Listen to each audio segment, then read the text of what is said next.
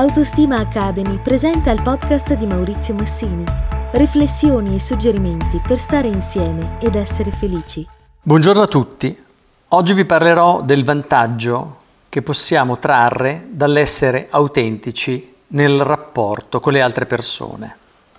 Mostrarci nelle relazioni interpersonali per quello che siamo davvero, ovvero essere autentici significa non indossare una maschera ogni qualvolta dobbiamo entrare in rapporto con un'altra persona. Tutto ciò, a mio avviso, ha dei risvolti molto positivi sulla persona stessa, soprattutto quando si tratta di relazioni significative dal punto di vista affettivo. La mamma, la fidanzata, il figlio, l'amica. Esiste un proverbio l'abito non fa il monaco, penso lo abbiate sentito altre volte, presuppone che quando entriamo in relazione con qualcuno dobbiamo sapere se siamo di fronte ad un abito, una maschera, indossati per dare un'immagine di se stessi che non corrisponde al contenuto, ma che serve a qualcosa. Una maschera che serve per dare un'immagine di noi stessi all'altro. La nostra essenza autentica in questo modo viene nascosta per far posto a qualcosa che ha una sua funzione a livello sociale. Non vorrei neanche apparire ingenuo sostenendo che sarebbe opportuno non tenere mai conto delle convenzioni sociali e delle regole dei contesti nei quali viviamo, il mondo in cui viviamo, eh, assumendo un atteggiamento del tutto spontaneo che tiene conto esclusivamente di noi stessi, di quello che siamo, dei nostri bisogni, dei nostri desideri e dei nostri impulsi. La vita sociale di per sé limita la completa espressione del singolo individuo, ma sono ragionevolmente certo che buona parte di noi ponga a se stesso dei vincoli al di là di quanto sarebbe necessario per stare con le altre persone nel mondo in cui viviamo. Il lavoro di psicologo mi permette di entrare in contatto con il timore che molte persone hanno di mostrare all'esterno le parti di loro stessi più fragili direi, o meglio, quelle che loro ritengono essere delle parti fragili da nascondere, indesiderate, addirittura difettose talvolta o indegne, a tal punto da essere messe in un angolo di sé e nascoste. La vergogna, il senso di colpa, la paura, la rabbia, e talvolta anche il disprezzo provato verso se stessi inducono a nascondere i propri presunti, direi, limiti. Non è detto che siano dei limiti veri, ma se anche lo fossero, poi vedremo che poco importa.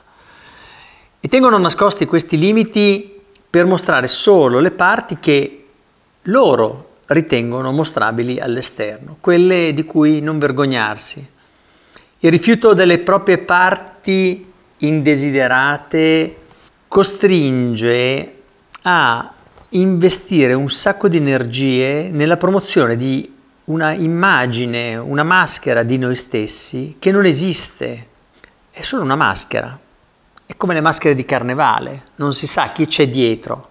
Queste maschere sono create soltanto per non naufragare, per non sentirsi perdenti nel confronto con le altre persone. Perché ci risulta così difficile accettare noi stessi esattamente così come siamo? Questa è una domanda fondamentale. Perché è così difficile prendere contatto ed essere quello che siamo? Riuscire in questa operazione penso ci consentirebbe di essere davvero fuori e dentro quello che siamo senza fare alcuna fatica. Perché indossare la maschera vuol dire tener conto di quello che quel personaggio deve rappresentare all'esterno. Potremmo ottenere davanti al nostro viso delle maschere, ma solo quelle che servono davvero per stare all'interno di convenzioni, di un'utilità nel rapporto con gli altri e togliendoci tutte le altre maschere che servono invece per ben altro, per coprire i nostri limiti. L'ansia che viviamo deriva non solo ma anche dall'obbligo che ci siamo imposti, lo abbiamo fatto solo noi, di essere desiderabili agli occhi degli altri, anche se la percezione che quello che siamo rimane ben chiaramente negativa dentro di noi, cioè all'esterno mostriamo una parte desiderabile, ma dentro sappiamo bene quello che siamo, quello che siamo o quello che crediamo di essere, perché quello che abbiamo dentro in realtà non è negativo o positivo, sono caratteristiche. Siamo quello che siamo, non possiamo diventare diversi. Le limitazioni con le quali ogni giorno ci troviamo a fare i conti sono un fardello pesante per sé, già così per quello che sono, ma noi riusciamo a renderlo ancora più difficile da sopportare proprio perché rifiutando di essere quello che siamo, mettiamo peso su peso. Allora fingiamo col mondo che i nostri limiti non esistano, facciamo in modo che gli altri non sappiano e nascondiamo la testa sotto la sabbia, un po' come fanno gli struzzi. Fingere non elimina certamente la verità, ma la relega da qualche parte dentro di noi.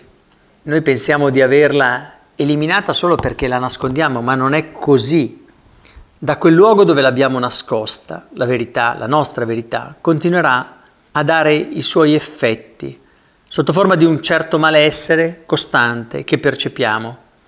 Accettare di essere quello che siamo è difficile, quanto però curativo. Di che cosa? Del mal di vivere.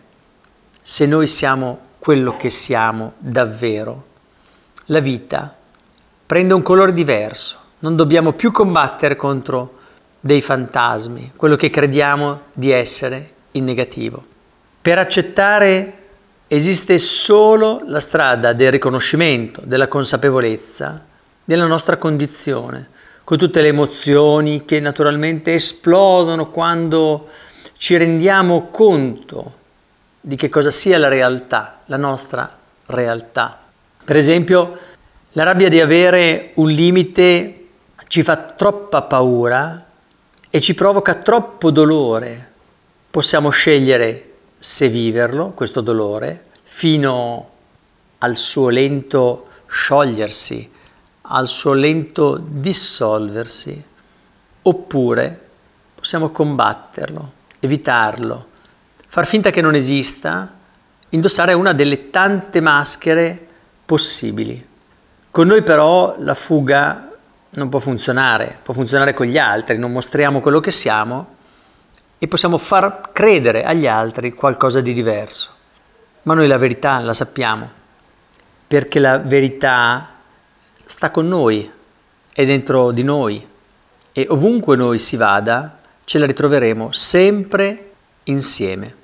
Gli altri, le persone di cui temiamo il giudizio, non sono certamente nella posizione di poterci giudicare, perché sono anche essi umani, anche loro hanno dei limiti, hanno dei limiti percepiti da sé, anche loro probabilmente portano in giro se stessi coperti da maschere, affrontano come tutti quanti le limitazioni tipiche della condizione umana. Proviamo a ricapitolare. Ha senso andare in giro continuando a nascondere la verità agli altri, pensando di poter stare meglio? A mio avviso no. Il vantaggio di essere autentici ci può esporre certo allo sguardo degli altri, ma ci rende più autentici e più liberi. Non dobbiamo farlo con tutti, ma pensare di non essere autentici con le persone che amiamo vuol dire nascondere anche a loro quello che siamo davvero.